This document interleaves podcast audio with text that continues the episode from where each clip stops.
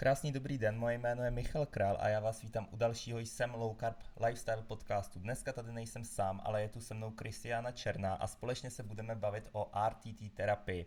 Ještě předtím, než začneme, tak, bys, tak bych vás chtěl poprosit o schovývavost, protože kvůli nynějším vládním opatřením musíme tenhle podcast nahrávat na dálku, takže kdyby zvuk nebyl stoprocentní, tak se předem omlouváme. Takže, Kristiano, já tě tady moc vítám a předávám ti slovo, abys mohla něco málo říct o sobě, kdo jsi a co děláš. Tak dobrý den, děkuji za pozvání, Michale. Uh, tak nejdříve bych se ráda představila. Mé jméno je Kristiana Černá. A jak už si řekl, tak jsem certifikovaná pro RTT, což je zkrátka pro Rapid Transformation Therapy. V češtině to lze asi přeložit jako uh, rapidní nebo rychlá transformační terapie což je unikátní forma terapie, která kombinuje krom hypnózy další jedinečné metody a techniky, které mi umožňují pracovat s klientama a s jejich podvědomím, což je taky největší rozdíl od klasické takové té kecací psychoterapie, jak já tomu říkám, nebo povídací psychoterapie, která právě s podvědomím nepracuje. A proč je to tak důležité? Protože v podvědomí jsou právě uložené naše vzorce chování, jednání, myšlení, ale také emocí. A díky tomu, že RTT pracuje s hypnózou, což si představme jako velmi hlubokou, příjemnou relaxaci, tak my právě jsme schopni posunout toho člověka v daném problému, kterého trápí, velmi znatelně už jenom během prvního sezení, což ostatně ty víš, protože už jsme spolu RTT dělali. A e, to mi právě umožňuje e, jakoby mít velmi dobré výsledky z RTT už během velmi krátké doby. Já RTT teda kombinuji ještě i s coachingem a seminářema, protože si myslím, že právě abychom změnili to, co mají lidé na talíři, nebo to, jak jednáme, přemýšlíme, tak je právě velmi dobré znát i určitá pravidla okolo mysli a takže když se budeme bavit o jídle, tak uh, takový slogan, se kterým jsem přišla, velmi ráda používám, je spravte si to v hlavě, spravíte si to v pase, protože jsem eh, pevný zastánce a jsem absolutně přesvědčená, že to, jak jíš, změníš pomocí toho, jak přemýšlíš. A to je přesně, jak funguje hypnóza. Uh-huh. Uh, ještě, než se posuneme dál, tak by mě zajímalo, jak uh-huh. vlastně k té RTT terapii ty osobně dostala. Uh-huh. Tak eh, já jsem byla eh, nejdřív klientkou, já jsem byla, eh, já jsem trpěla velkýma úzkostma, panickýma atakama, ale taky jsem se přijídala, k čemu se možná ještě dostaneme dneska. A to bylo úplně jedno, jestli jim jakoby opravdu jídlo, jak to nazýváme, nebo průmyslově zpracované výrobky. Mně to bylo úplně jedno, já jsem se prostě přijídala, dokud mě břicho nebolelo a dokud jsem prostě nefuněla jenom na, na pohovce. Mhm. A e, měla jsem hodně jakoby takový krušný dětství a e, po mnoha letech, co jsem chodila k mnoha psychologům, Eh, jsem vlastně eh, narazila na Marisu Peer, což je britská terapeutka, která právě vytvořila RTT. A eh, já jsem byla prostě absolutně fascinovaná, jak, jak jinak jsem se cítila už po prvním sezení, po mnoha, mnoha letech, co jsem chodila k psychologům. A když eh, jsem si to sama vyzkoušela, tak eh, jsem prostě se rozhodla, že tohle přeci musím umět, protože uh, jsem měla okolo sebe lidi, kteří bojovali s podobnýma problémama, psychickýma, ale i sídlem. A uh, lidská mysl mě od jak živa fascinovala, takže proto jsem se rozhodla odejít z korporátu, kde jsem pracovala, já vždycky říkám, já jsem pracovala pro OSN a vždycky říkám, že to je nej, největší korporát na světě a rozhodla jsem se, že budu dět, že budu dělat RTT jako můj uh, full-time job. Mhm. Dobře. Hele, další otázka na tebe. V dnešní době celá řada žen řeší to, jak vypadají, podstupují prostě různé procedury, drží celou řadu nesmyslných diet, jenom za vidinou toho, aby byly hezčí, aby se sobě víc líbily, ale ono to často není kolikrát tak, aby se líbily sobě, ale Eh, aby se líbily spíš svýmu okolí. A tak se tě chci zeptat, eh, jaká je podle tebe spojitost mezi tím, jak ta žena přemýšlí a jí, a následně mezi tím, jak vypadá a kolik váží? Mm-hmm. Tak ta spojitost je mezi myšlením a tím, jak vlastně jakoby vypadáme, je až podle mě pro mnoho lidí velmi překvapivá, ale je značná. A, protože faktem je, že vaše myšlenky nebo tvoje myšlenky řídí to, jak se cítíš a tvoje emoce řídí to, co děláš, jak se chováš a nakonec prostě jakoby oni určí i to, co ty si dáš na ten talíř. Já ti dám prostě příklad tady tohoto, že když eh, ty se budeš třeba eh, cítit, já nevím, že jsi prostě obtloustlej, že máš kila navíc a budou ti prostě v hlavě samotat takový ty myšlenky, ty protože já prostě nikdy nebudu, já nevím, štíhlej, tak jako můj brácha, který prostě je atlet a tak dále, tak co povede, jaká je emoce? Ty se cítíš bezmocně, zoufale a když se cítíš bezmocně a zoufale, tak samozřejmě je daleko pravděpodobnější, že na svůj talíř si prostě dáš nějaký odpad, něco prostě, jo, nějaký nekvalitní jídlo, že se prostě přejíš a podobně. A to zase zpátky utvrdí tvoji myšlenku, že já nikdy nebudu štíhlej. Takže to, jak přemýšlíme, do velmi, velmi velké víry, uh, míry uh, právě jakoby upevňuje to, jak my, eh, my vypadáme. A to souvisí také s faktem, že každou myšlenku, kterou máme, tak každá myšlenka, kterou máme, způsobuje fyzickou reakci v našem těle. A to si ostatně můžeme vyzkoušet teď hned, já vám to můžu dokázat teď hned, takže si i ty, Michale, i posluchači můžete zavřít oči, pokud samozřejmě řídíte a posloucháte někde, kde to není možný, tak ne. Ale mm-hmm. pokud můžete, tak si zavřete oči a představte si, že ve své pravé ruce držíte půlku velkého šťavnatého citronu. Já chci, abyste si skutečně představili, že ve své pravé ruce držíte půlku velkého, šťavnatého, zralého citronu. A dokonce, když zmáčknete tu pravou ruku, tak vám vyteče ta šťáva, cítíte šťávu z tohoto velkého, zralého, masitého citronu ve své pravé ruce. Jak vám kape na pravé zápěstí.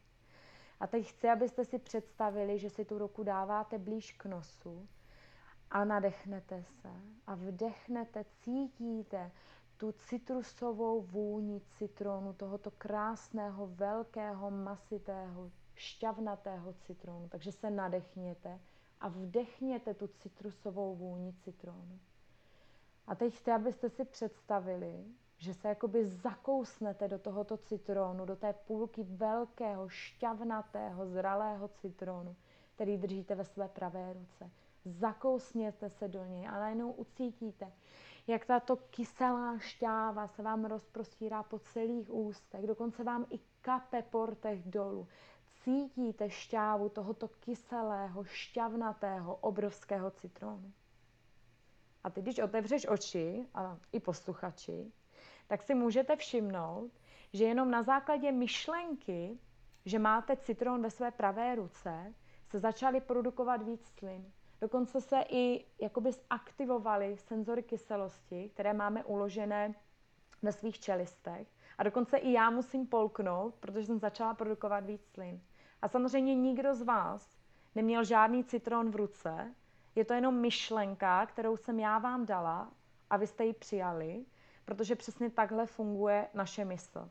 Protože faktem je, že to, jak se cítíš ohledně čehokoliv, včetně jídla, je řízeno dvouma věcma obrazy, které si tvoříš v hlavě a slovy, co si říkáš. Takže pokud jde o jídlo, pokud ten obraz daného jídla ve tvé hlavě je dobrý, lahodný, jako by ten správný, tak to bude jídlo, co sníš, na co budeš mít chuť a pokud ne, tak na to nemáš ani chuť. Eh, velmi dobrým příkladem tady tohoto eh, pravidla fungování mysli jsou například vegetariáni, protože ti mají obraz, který si tvoří v hlavě a je spojen s masem, eh, velmi špatný. Jedna moje klientka mi řekla, já když jím prostě maso, to je, kdybych měla mršinu v hubě, jo? to mi doslova řekla. Takže u ní je ten obraz, který ona má v hlavě, velmi jasný mršina v hubě. Když to lidé, co maso jí, tak tady tento obraz nemají. A to je přesně to, jak my můžeme i zapnout, i vypnout chutě, ale to je přesně i to, jak naše myšlenky utváří, uh, jakoby, jak řídí to, co si dáš na talíř, ale taky řídí to, jak vypadáš. Protože například ta demonstrace s tím citronem nám zase ukazuje, Že prostě a jasně každá myšlenka, kterou máme, způsobuje fyzickou reakci v našem těle. Mm-hmm. Ještě zpátky tady, tady k tomu příkladu s citronem. Vlastně my už jsme to spolu jednou mm-hmm. zkoušeli, takže teď, teď už jsem mm-hmm. to mhm. dělal po druhý a ten efekt byl úplně totožný. Prostě najednou jsem měl pusu plnou slin, takže je to úplně mhm. neuvěřitelný, co, ta, co tady myšlenky uh, s náma dokážou. Mm-hmm, je to tak, tak no. No, já, já bych tomu asi nikdy popravdě nevěřil, ale po tom, co jsem s tebou vlastně měl tu hypnózu a tu terapii, tak jsem otočil úplně o 180 stupňů a úplně jsem tomu propadl a fakt tomu věřím, že to tak je a že to tak funguje. Hmm. Tady tak. těch příkladů je velká spousta. Já jsem například teď na Instagramu nedávno četla článek od Nikol Štíbrové, od vlastně české herečky a ona nějak eh, radikálně zhubla, eh, neustále jí lidi na Instagramu píšou, jak je to možný a ona furt jenom říká, to máte v hlavě. Ale uh, toto slycháváme hodně často, ale málo kdy je to jakoby s dalším vysvětlením. A to je právě to, co, o co já se snažím. mhm, jasně. Protože ono kolikrát si jenom říct, budu, uh, budu hubený, krásný, prostě nestačí. Chce to jít o něco dál. Asi mám pravdu, předpokládám. Přesně tak. Přesně tak. Dobrá, takže můžeme se posunout dál. Uh, chtěl bych se tě zeptat, uh, co ovlivňuje to, jak já se cítím, nebo co nás vlastně řídí z toho podvědomí, jestli můžu říct. Uh-huh. A máš na mysli, uh, co řídí to, jak se cítíš? Tak to bude, já už jsem nakousla, že RTT pracuje nejenom s vědomou částí, to je ten coaching, který já jakoby se svýma klientkama dělám, ale uh, ve velké části pracuje právě s podvědomí, protože je to právě podvědomí, ve kterých jakoby ty máš uložené právě emoční vzorce, uh, ale i vzorce jednání, chování. Ale právě i tam jsou uložené ty emoce, uh, protože naše podvědomá mysl je ta emoční část naší mysli a ta vědomá, to je ta logická, analytická, to je tam, kde my právě jsme schopni zapnout tu vůli, když přijde jako přes když diskutujeme jídlo a diety, eh, tak velmi často právě eh, se diskutuje to, že třeba on má slabou vůli jo, a proto nevydrží na dietě. Tak právě tak to není. Ta vůle, to je jenom ta vědomá část. A my si musíme uvědomit, že ta podvědomá, kde jsou právě uložené ty emoce a ty vzorce chování a jednání, to je, když mluvím o vzorcích jednání a chování, tak je to právě takový to naštve mě šéf a já absolutně automaticky bez jakýhokoliv přemýšlení sáhnu po prostě tyčince Snickers a celuju s baštím a ani nevím jak.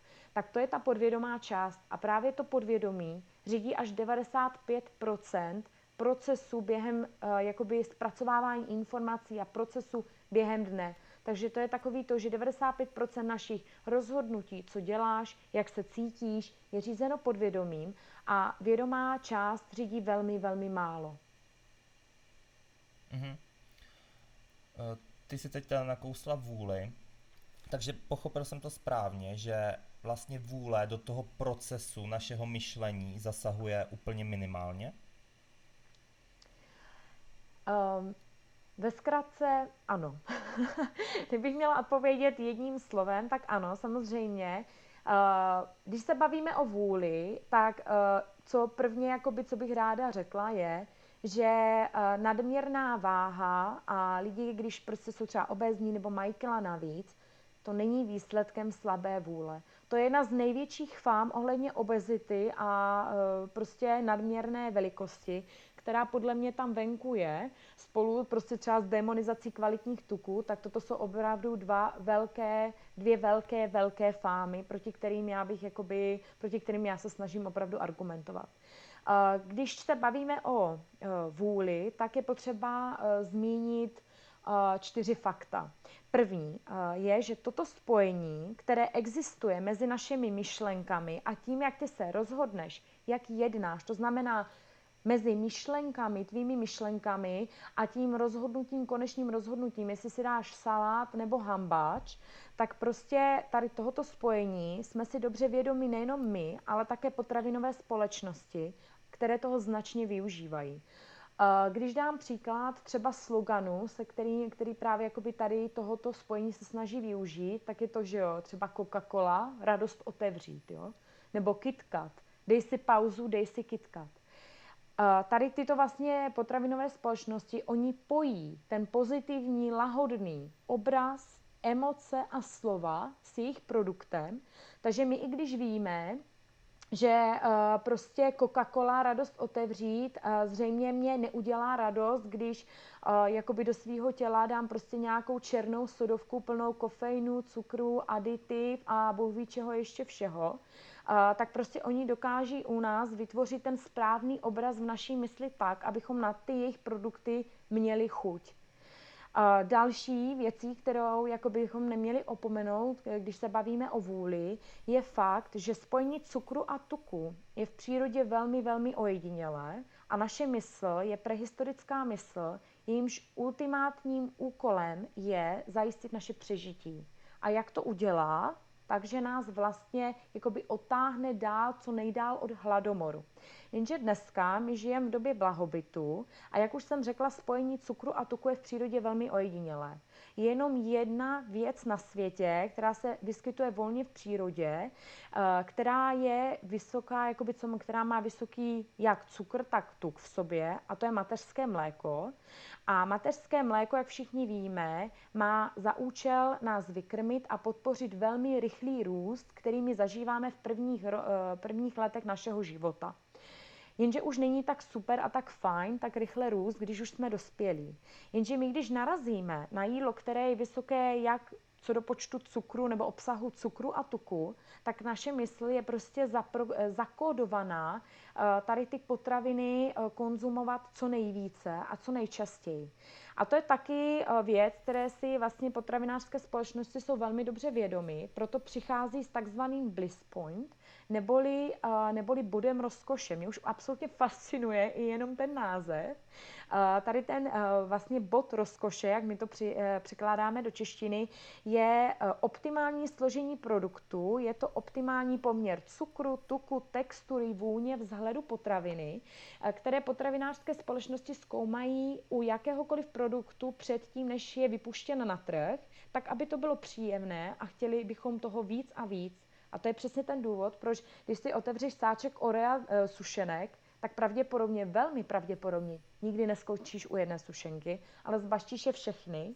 A e, protože čím víc toho my sníme, tím větší oni mají zisky, že jo. A to se děje i u zdánlivě nevinných potravin, jako jsou třeba jogurty, protože málo komu už stačí prostě jenom jeden jogurt, my ho dojíme a řekneme si, aha, a tak teď bych si dala ještě, že jo. Další věcí, kterou je potřeba zmínit, když mluvíme o vůli, je fakt, eh, že hubnutí je velmi často spojeno s určitými mentálními bloky. Například, musím být velká, aby si mě lidé nebo rodiče všimli. Není bezpečný být hubená, lepší se obalím, je lepší je se obalit tukem, protože pak budu chráněná. To je třeba u eh, obětí znásilnění, se kterými pracuju nebo musím být velká, abych zvládla zkoušky, nebo abych zvládla ten nátlak toho okolí. A to jsou jenom střípky toho, co já řeším s mýma klientkama a kdy hubnutí nemá vůbec nic co společného s vůlí. A poslední věc, kterou bych eh, ráda zmínila, když se bavíme o vůli, je fakt, že v některých případech jde také o naše životní zkušenosti, které jsou daleko silnější než vůle. Například teď jsem měla minulý týden uh, klientku, která byla závislá na cukru a s tím za mnou také přišla. Ona nejdřív se teda přejídala na snickerskách, marskách, prostě tady tom odpadu, pak na dortíkách. To následně vyměnila za uh, enormní, enormní množství ovoce. Ona jedla až 2 až 3 kg uh, ovoce denně. A uh, sahala po cukru ve všech formách, když prostě měla strach, když byla ve stresu, když se cítila sama, nebo smutná. A my jsme během RTT sezení společně šli zpět k kořenům a vlastně jakoby k toho chování, té závislosti. A to bylo absolutně fascinující, protože její první vzpomínka, do které my jsme se vrátili, bylo, že byla nemocná, byla malá holčička, jí bylo okolo deseti let a maminka jí koupila sladký a to bylo vzácný, protože ona mi doslova řekla, když dostanu sladký, musí to znamenat, že jsem pro své rodiče důležitá, Protože, takže když se cítím na nic, tak prostě já si pomůžu tím sladkým. Protože když sním to sladký, tak se zase cítím důležitě, významně. A další, eh, další fascinující eh, vzpomínka, do které my jsme se vrátili, eh, bylo, když ona byla stará jenom pár týdnů a ji odvezli jako miminko akutně do nemocnice kvůli bolavému bříšku. A ona mi zase říká, Ježíš Maria, já prostě ležím v kolípce, je to hrozně studený, chladný, já jsem v nemocnici, jsem poprvé v životě bez mámy, která mě teda kokojila, ale teď nemůže.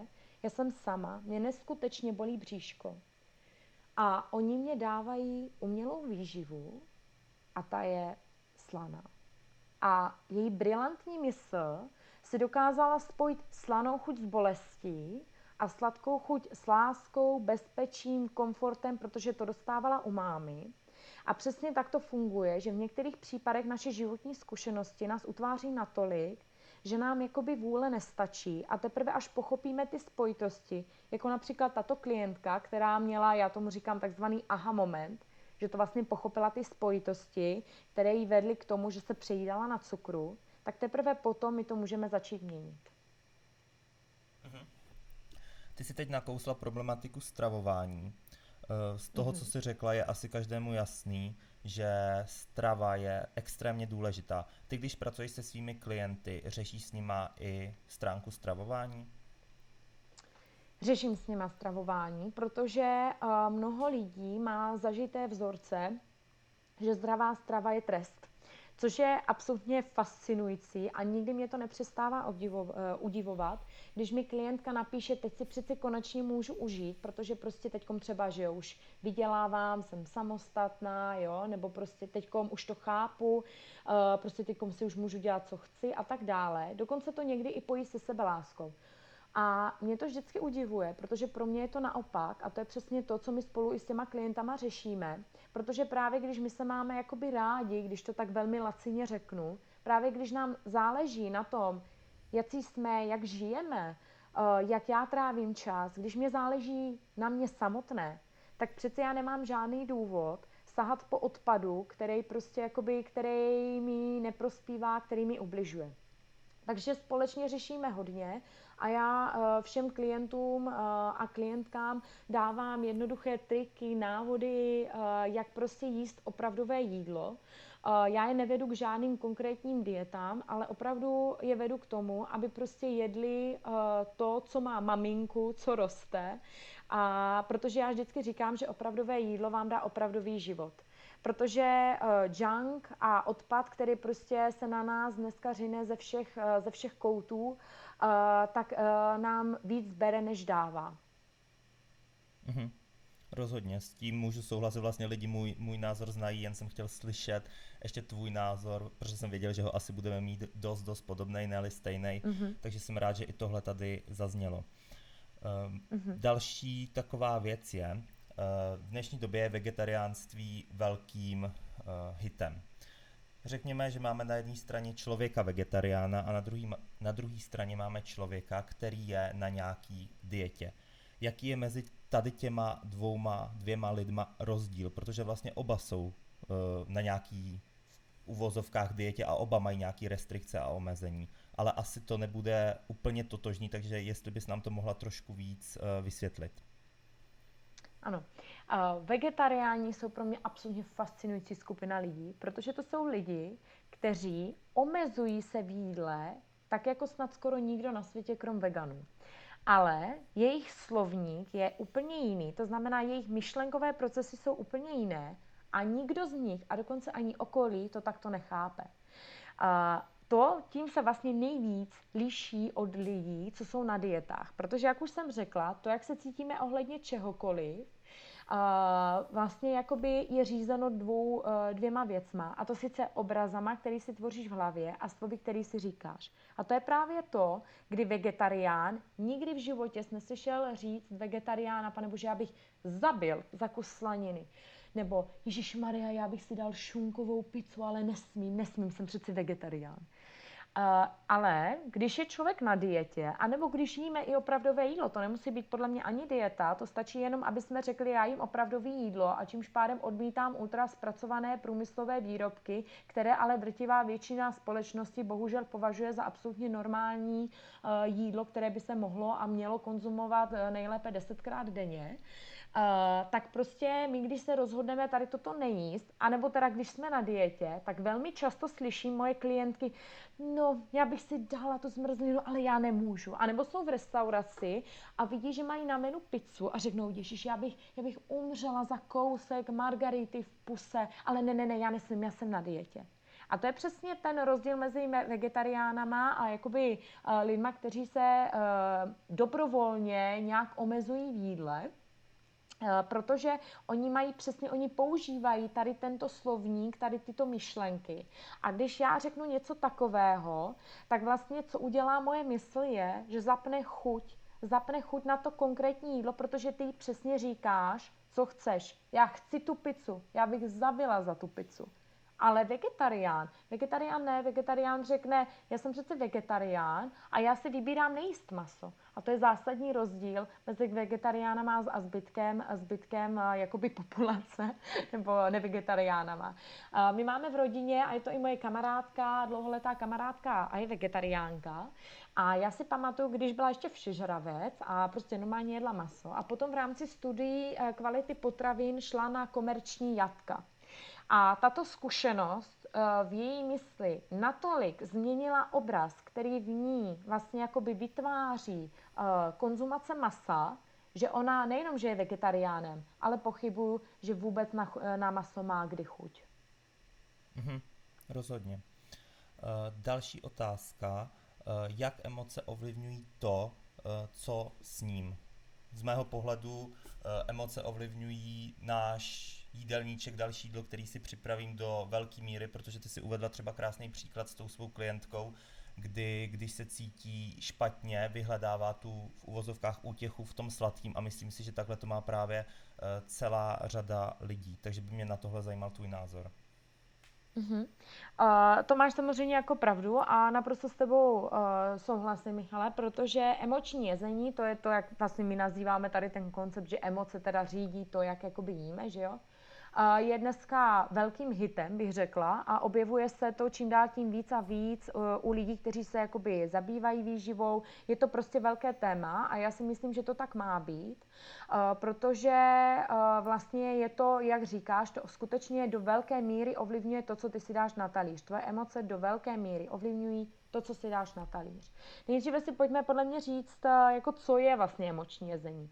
Uh, emoční jezení vzniká v době nebo v momentu, kdy uh, ty se cítíš prostě frustrovaný, naštvaný, smutný, sám, jsi ve stresu, ale taky někdy, když máš radost, a prostě místo toho, abys ty svoje emoce jakoby si s něma nějak jako popovídal, nebo to zní hrozně jakoby abstraktně, aby se procítil, aby se prostě měl, tak my jsme naučení je prostě zajíst.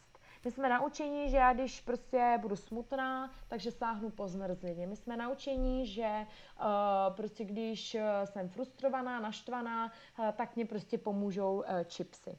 A to souvisí s jedním z pravidel fungování naší mysli. A to sice fakt, že tvoje podvědomí vždycky hledá zdroj bolesti a radosti nebo potěšení. A jeho ultimátním cílem je dostat tě dál, dostat tě pryč od bolesti a naopak přiblížit tě k tomu, co v tobě zbuzuje pocit radosti nebo nějakého požitku, štěstí. A to je opět spojeno s, vlastně s naším prehistorickým mozkem, jehož úkolem bylo naše přežití. A jak toho vlastně dosáhla naše mysl? Takže nás otáhla dál od bolesti. Ta bolest to si nepředstavujme jenom fyzickou, může to být i právě emoční. A tady opět můžeme použít vegetariány jako úžasný, úžasný příklad. Uh, vegetariáni si totiž pojí jezení konzumaci masa s určitou formou bolesti, diskomfortu a naopak radost si spojí s odmítáním masa. A dalším takovým dobrým příkladem je, eh, že když prostě třeba byl, já nevím, teenager, jo, když ti třeba bylo 18 a dejme tomu, že by se opil na tekile, A tvoje mysl eh, si tuto, skute, tuto zkušenost eh, absolutně bravurně spojí a zakóduje si to jako bolest, protože většinou, i když si to nepamatuješ, tak si pamatuješ, že prostě následující dny to nebylo úplně ono a bylo ti třeba pěkně blbě. A proto ty, i když dneska jdeš a byť jenom vidíš etiketu tek- tekily, nebo, pane jo, ne, uh, nedej bože, že si k ní přičuchneš, tak se v tobě znovu aktivuje tady to nakódování, naprogramování tvojí mysli. Hele, Michale, ne, ne, ne, tekila to je fakt bolest, to prostě ne. A zajímavý je, že ty tady toto nakódování nemáš s žádným jiným alkoholem. Není to nikde napsaný, není to nějak předurčený, ono to totiž existuje jenom v tvojí mysli a to je jenom síla tvojí mysli, která právě dokáže nakódovat bolest a právě jakoby připnout tu bolest k určitému jídlu nebo k určité potravině. A uh, to je právě to i proč uh, vlastně ti lidé, kteří si spojí prostě jakoby bolest nebo určitý diskomfort třeba s masem, tak potom na tom ani nemají, uh, nemají ani chuť. Zpátky ale k tomu, emo, k, té, k tomu emočnímu náboji.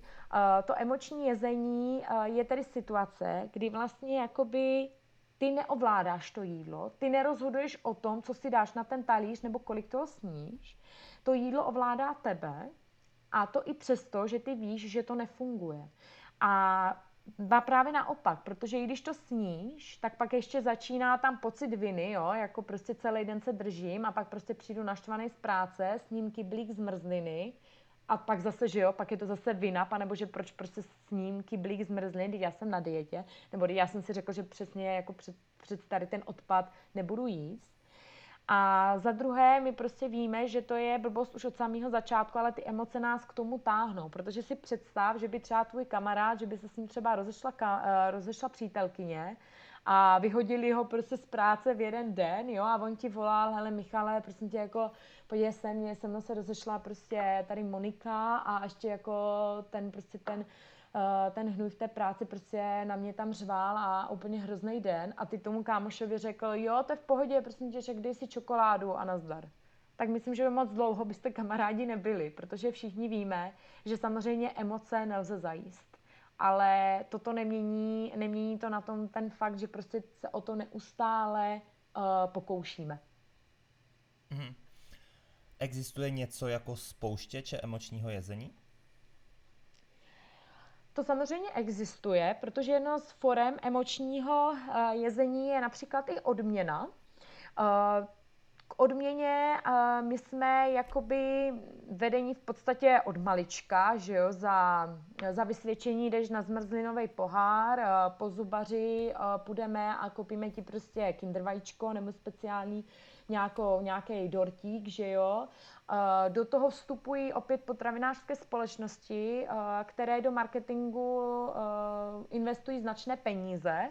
A příkladem je třeba známý slogan na pivo kozel, kozel orosená odměna. Tam to vyloženě i to slovo máš a my prostě začneme si pojít jídlo s různýma spouštěčemi. Toto ta odměna, tam jsou právě ty pozitivní emoce a to je fascinující.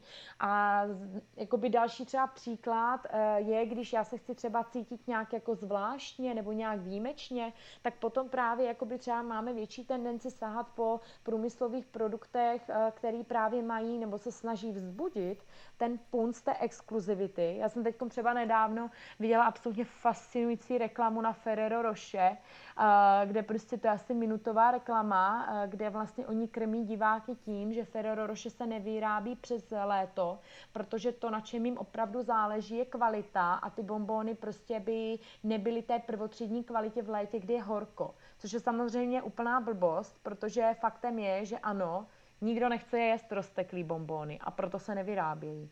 Ale uh, oni vlastně v tom diváku zbudí takový pocit exkluzivity uh, a něčeho zvláštního, že přeci když ty jsi zvláštní, tak si přeci zasloužíš Ferrero. Dalším spouštěčem ale uh, jsou naše prostě podvědomé vzorce, kdy uh, jsem měla například klientku, která žije v zahraničí a to mě absolutně fascinovalo, když my jsme spolu před sezením mluvili a ona mi říká, já prostě, když jsem smutná, když prostě se mi něco děje nepříjemného, Já sahám po croissantech, uh, rohlíkách, uh, jo, tady těch jakoby tom pečivu průmyslovým, víš, po takových těch buchtách. A mě to zaujalo, protože já bych v životě croissant ani rohlík nenazval buchty, ale to bylo to, jak ona použila toto slovo, jak ona to nazvala. A když jsme šli v sezení zpátky, tak jsme přišli na to, že právě buchty jí pekla babička, eh, když eh, právě třeba na ní neměla máma čas nebo rodiče čas a to byl její spouštěč. Takže když ona se cítila sama, tak šla pro buchtu. Ale buchta v moderním pojetí, a navíc, když nežije v Čechách, tak buchty jsou uh, vzácné zboží, takže šla pro croissant. Mm-hmm. Já se ještě vrátím zpátky k té reklam, reklamě na to Ferrero nebo na nějaký ty pralinky, nevím, co přesně to bylo. Mm-hmm. Každopádně já jsem asi úplně teda tu stejnou reklamu jako ty viděl a i mě to samotného jako udivilo a říkal jsem si, jo, tak to asi bude kvalitní, když to nemůžou vyrábět uh, přes léto, protože by to ta vysoká teplota zničila, nedopravili by to do obchodu a takhle nedalo mě to, podíval jsem se na složení a to složení je prostě otřesný, takže je úplně neuvěřitelný, co samotná reklama vlastně dokáže udělat s myšlením toho člověka. A když ti marketéři mm. o mhm. tomhle ví, jakože oni o tom ví, tak uh, dokážou prodat i ten největší Cyrite jako exkluzivní výrobek a ještě si u toho nastřelí neskutečně cenu a vydělají na tom obrovský balík peněz. Takže to jsem chtěl dodat k té k té reklamě, protože jsem si hmm. myslel, že už vůči tomuhle jsem imunní po x letech mm. na low carb a x letech uh, vlastně co jím real food nebo whole food, mm. prostě opravdový jídlo česky. Uh, ale, ale není to tak, prostě jedna netradiční reklama, dobře promyšlená reklama a člověka to v uvozovkách úplně vyvede z takových těch jeho zažitých, mm. zajetých kolejí. A tam ještě tak. nutný, to je velmi zajímavý, děkuji, že to zmiňuješ, protože uh, ty máš veškerý vzdělání a veškeré informace, uh, který, aby, jako který potřebuješ, abys rozluštil uh, to složení. Já vždycky, když učím prostě na svých seminářích, je třeba rozpoznat opravdový jídlo nebo ne, uh, tak to je opravdu jako uh, lidi jsou prostě hrozně zmatení, protože uh, ty potravinové společen, společnosti už dneska ví, že oni do složení nemůžou napsat cukr, protože už se tak nějak jako mluví o tom, že vlastně cuk, že vlastně cukr není až tak zdravý, ale oni to prostě nazývají a schovávají pře, pře, jakoby pod eh, mnoho rozdílných men a pro lidi se to stává složitější a komplikovanější to rozluštit. Přesně tak, on samotný cukr má přes 50 různých názvů a pochybuju, že někdo z nás má všech těch 50 názvů v hlavě. A oni ti, ty společnosti si jsou toho samozřejmě moc dobře vědomi a zkouší to na nás zase eh, tímhle stylem, nebo tam napíšou fruktóza a když se řekne fruktóza, tak si každý představí uh, ovoce, který je uh, zdravý, ale ta fruktóza tam je většinou nějak synteticky vyrobena a se zdravou stravou to prostě nemá nic společného, jenže člověk, který se o to nějakým způsobem víc nezajímá, tak netuší, skočím na špek a ten výrobek koupí s vidinou toho, že v tom je ta fruktóza, která je i v ovoci a tím pádem to bude zdravý. Ale ta skutečnost je v podstatě tak. úplně někde jinde. Nastínil bych tady další situaci. Eh, řekněme, že jsem byl dneska ve škole a povedla se mě eh, zkouška na Ačko. Nebo jsem byl v práci a dokončil jsem nějaký projekt, který byl strašně eh, důležitý. Dojdu domů a mám takový pocit, jako něco bych si dal, potřebuji se nějak odměnit. Většina těch lidí tu odměnu hledá v jídle, nebo kolikrát i útěchu hledá v jídle. A uh, chci se tě zeptat, jestli podle tvýho názoru existuje něco jako odměňování. Opravdu to máme tak nějak v sobě zakódovaný, když se mně něco povede, musím se odměnit, nebo naopak, když se mě třeba něco nepovede, tak se něčím musím potrestat? Uh, no já si dokonce myslím, Michal, že už jsi odpověděl na tuhle otázku sám, protože přesně jak říkáš, když mě se něco povede, tak já jdu domů a tu odměnu hledám ve špajzu.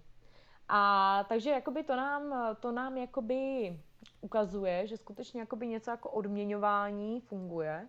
Uh, taky už jsem jakoby jak jsem právě to nakoustla, jo, že prostě my jsme, od, my jsme k tomu vedení i rodičema, prostě je to tak, za vysvědčení jdu prostě na zmrzlinový pohár do ID, a prostě fakt, jo, za zubaře, a ti rodiče taky slíbí prostě, jo, nebo na cestách jsou ty odměny velmi značné A uh, když se tě zeptám, když cestuješ, když lítáš, drtivá většina lidí má neustále chutě. Proč je to tak? No, protože když jsme byli malí a kamkoliv se jede, tak ty seš vlastně uh, ukojený tím jídlem. Uh, rodiče často dávají jo, rohlík na žmoulání do pusy nebo taky ty kukuřičný uh, šílený lupínky prostě, aby jakoby uh, to dítě zabavili, tak, tak říkajíc. A takže já se, já se opravdu domnívám, že ta odměna uh, tam je a uh, že skutečně je v nás posilována právě těma reklamama uh, a podobně. A potom právě nastává ten problém, uh, že my se neumíme už odměňovat jinak. Já když pracuji s klientama a klientkama, tak prostě ti lidi absolutně nemají koncept odměny bez jídla. A to je to, kdy nastává ten problém. Tam není takový to, že aha, mně se to teď povedlo, tak já prostě si teď dopřeju masáž. Nebo tak dneska jsem prostě jako fakt tvrdě pracovala, tak já si zasloužím prostě si hodinu číst, nebo se dívat na, na seriál, nebo prostě si jen tak pustit film, nebo prostě já si zasloužím um, jen tak si dát pauzu. Uh, my se neustále obměňujeme a velmi často právě jenom jídlem. A to je to, kdy je to problém. Mm-hmm. Asi před týdnem mě psala jedna klientka s tím, že už více než tři měsíce se stravuje uh, vlastně správně. Jí zdravé jídlo, jí průmyslově nespracované potraviny nebo minimálně průmyslově zpracované potraviny, ale i přesto má pořád chutě a má potřebu se přejídat. Jak je to podle tebe možný? Protože ve chvíli, kdy člověk na tu uh, na tu celistvou stravu přejde, tak by se tohodle měl zbavit. Ale jsou lidi, kteří se toho nezbaví. Mm-hmm. To je přesně, to máš absolutní pravdu a to je velmi nutné si uvědomit, že uh, vel, velká část chutí našich a přijídacích vzorců chování, tedy chronického přijídání, je skutečně spojená s určitými fyziologickými procesy, které v těle nastávají pokaždé, když se najím, nebo pokaždé, když se rozhodnu třeba držet půst a nenajíst se samozřejmě. Takže přejídání a emoční jezení, ale na tom přejídání to jde také moc hezky vidět, má několik důvodů a příčin a jedna z nich jsou skutečně ty fyziologické. To jsou takový, já se vsadím, že i ty máš klienty a klientky, že prostě dlouhodobá, dlouhodobé restrikce kalorií a uh, oni doslova vlastně hladoví uvnitř, uh, protože prostě nedávají si dostatek minerálů, živin, vitamínů a uh, tam i se to dlouhodobě prostě jako není schopná zvládnout a potom je vede třeba k přejídání nebo právě k chutím.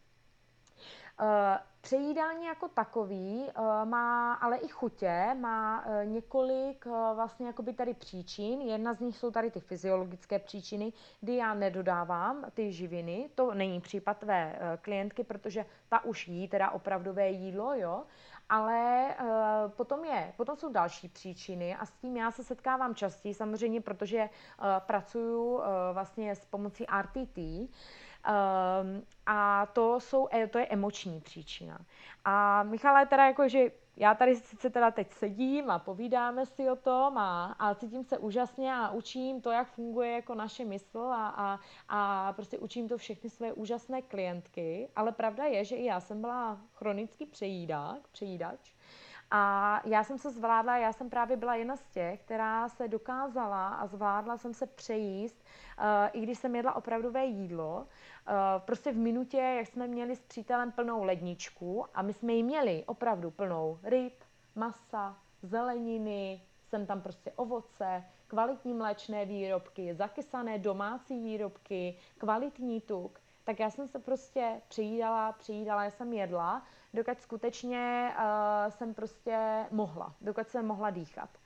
A to je právě moment, kdy my musíme jít a podívat se na určitý ty vzorce myšlení nebo ty emoční vzorce v našem podvědomí.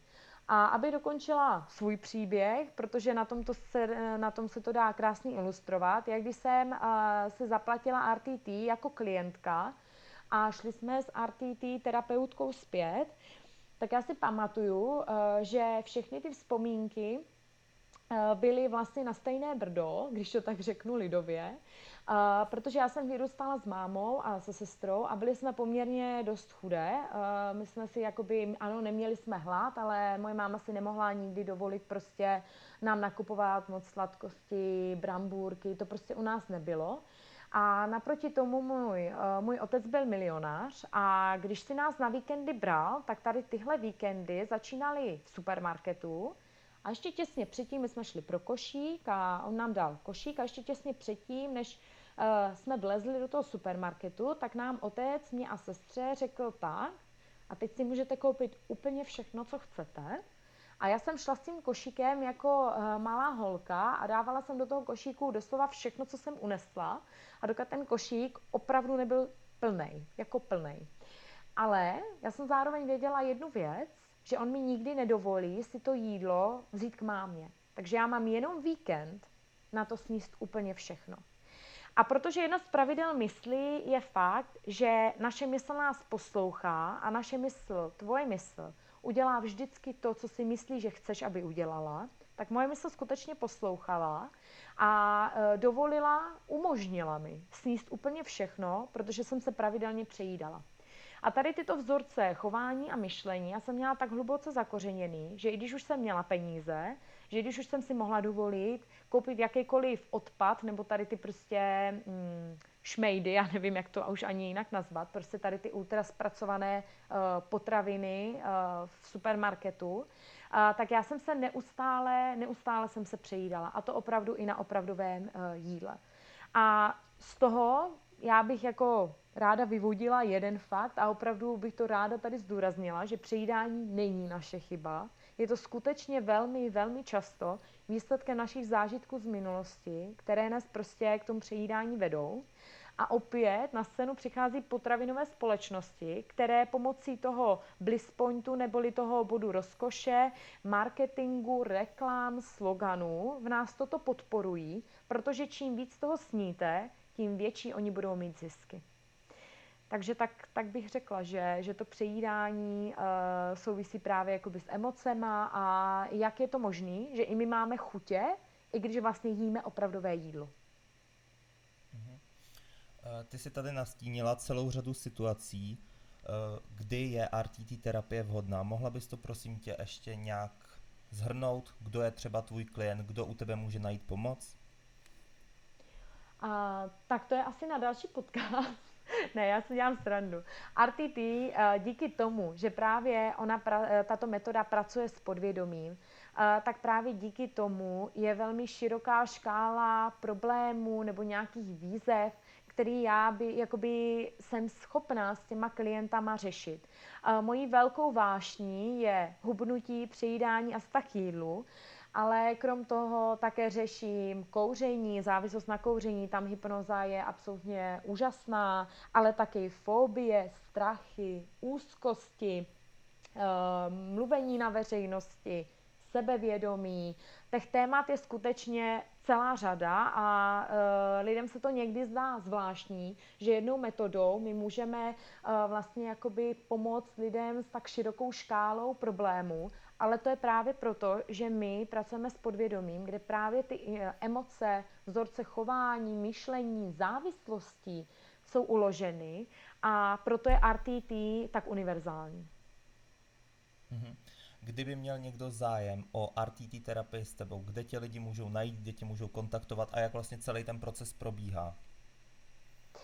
Tak, uh, celý ten proces, začnu procesem, protože uh, i pro mě je uh, stále fascinující, když uh, moji klienti otevřou oči a jsou někým jiným. A to se stává naprosto pravidelně. Takže jak to vlastně funguje? A nejdřív já se seznámím s jejich příběhem a oni se seznámí se mnou. To znamená, my si nejdřív většinou zavoláme, já ještě dovysvětlím, jak to celé funguje, vyslechnu, co je za problém, právě se pídíme spolu po, spouštěče, po spouštěčích, ptám se někdy i na dětství, záleží o co jde, Eh, kde je ten problém, s čím ten klient nebo ta klientka za mnou přichází. Následuje sezení, eh, buď osobně v Brně, anebo eh, po Skypeu. Zatím dělám tak půl na půl a zvlášť v dnešní době čím dál tím víc lidí preferuje Skype. To sezení trvá okolo dvou hodin plus minus půl hodiny a během toho sezení my si krátce popovídáme a potom vlastně jdeme do hypnózy. Já už jsem zmínila, že hypnóza je prostě hluboký stav relaxace, já vždycky říkám klientů, aby si to představili jako ten stav těsně před usnutím, kdy vlastně vy absolutně víte, co se děje okolo vás, ale je tak člověk vnitřně v klidu, je tak v sobě, uvnitř sebe.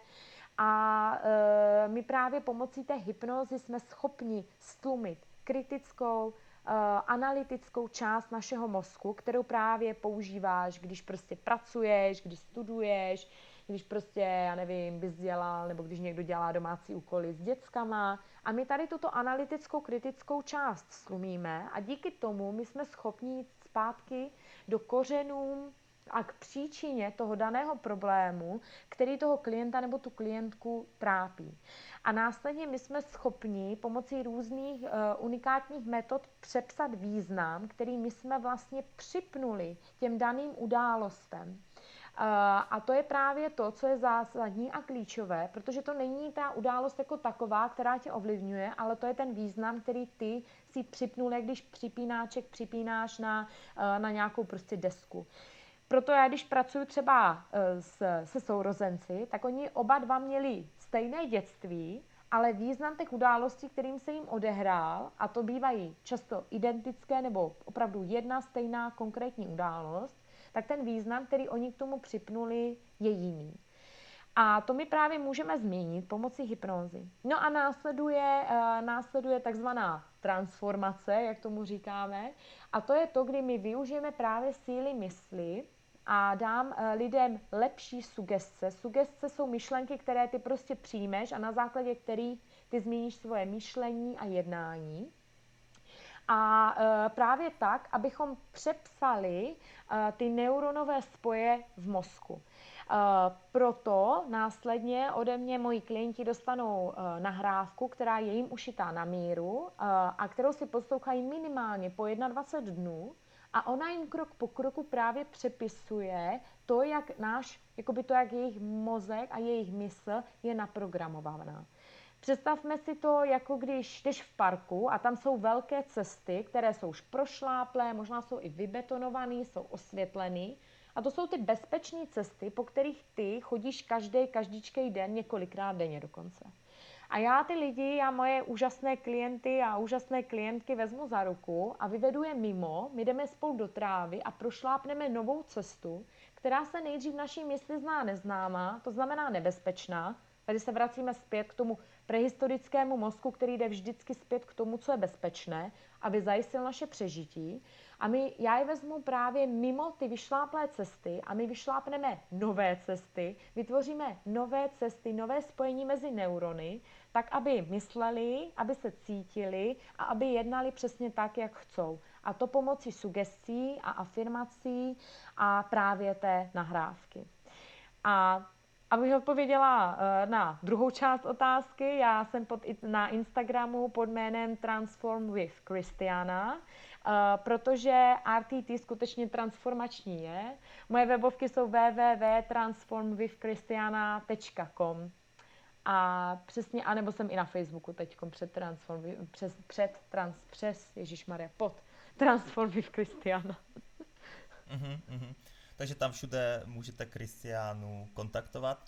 Já s RTT terapii mám osobní zkušenost, zhruba před 14 dny jsem měl s Kristiánou sezení a bylo to naprosto, naprosto úžasný, s naprosto, naprosto čistým svědomím. Vám to všem můžu doporučit, pokud řešíte nějaký problém a nevíte kudy kam. Opravdu si o té RTT terapii načtěte třeba i více informací, než, se, než si domluvíte sezení s Kristiánou, nebo se s ním skontaktujte, ona vám určitě odpoví na případní dotazy, protože trošku lituju toho, že jsem do toho nešel už uh, dřív. Tak, Kristiano, poslední otázka na tebe. Chtěl bych od tebe slyšet takový poselství, eh, který bys vzkázala nebo doporučila všem posluchačům tohoto podcastu, kteří se nějakým způsobem trápí, nedaří se jim, eh, třeba v osobním nebo pracovním životě, a nebo se snaží hledat sami sebe a neví prostě kudy kam. Uh, Michale, to je nejtěžší otázka celého podcastu. Nakonec. um, každý jsme jiný. Uh, každý máme jiný příběh. Mě změnila život Marisa Pír, která mi dala nejenom RTT, ale právě kromě RTT uh, mi dala ještě něco. Uh, a to je pocit, že jsem dost dobrá. A tyhle tři kouzený slova, jsem dost dobrá, jsem dost dobrý, Uh, jdou totiž daleko, daleko, daleko dál uh, za jakoby laciný Instagramový, za laciný Instagramový koncept sebelásky. A protože když víš, že jsi dost dobrý, tak víš, že jsi hodnej zdravého jídla. Když víš, že jsi dost dobrý, dostatečný, tak víš, že máš dostatek a nepotřebuješ se přejídat. Mm, když víš, že jsi dost dobrý, tak víš, že jsi hodnej času na cvičení. Když víš, že jsi dost dobrý, tak tě prostě nedefinují tvoje rodiče, tvoje minulost. Ehm, když víš, že jsi dost dobrý, tak prostě taky víš, že ta nejdůležitější slova, co kdy uslyšíš, jsou ta, která si řekneš sám sobě. A to je teda asi, to by bylo asi to moje poselství, protože ať už je váš příběh jakýkoliv, tak když víte, že jste dost dobrá nebo že jsi dost dobrý, a tak se ten příběh píše a vytváří daleko, daleko líp. Mm-hmm. Řekla se to naprosto krásně. Já bych ti chtěl moc poděkovat za tvůj čas a za to, že jsi přijala pozvání do tohohle podcastu.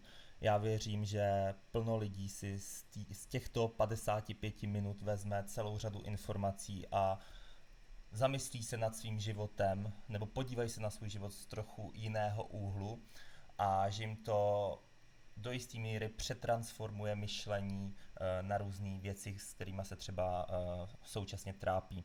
Takže ještě jednou ti moc, moc děkuju a uh, doufám, že se vám všem tenhle podcast líbil a ještě ti předám slovo, jestli ještě chceš cokoliv dodat, tak klidně povídej. Je ne, já jsem jenom chtěla poděkovat. Děkuju Dobře. a přeji krásný den. Super, mějte se krásně, uslyšíme se snad brzo u dalšího podcastu.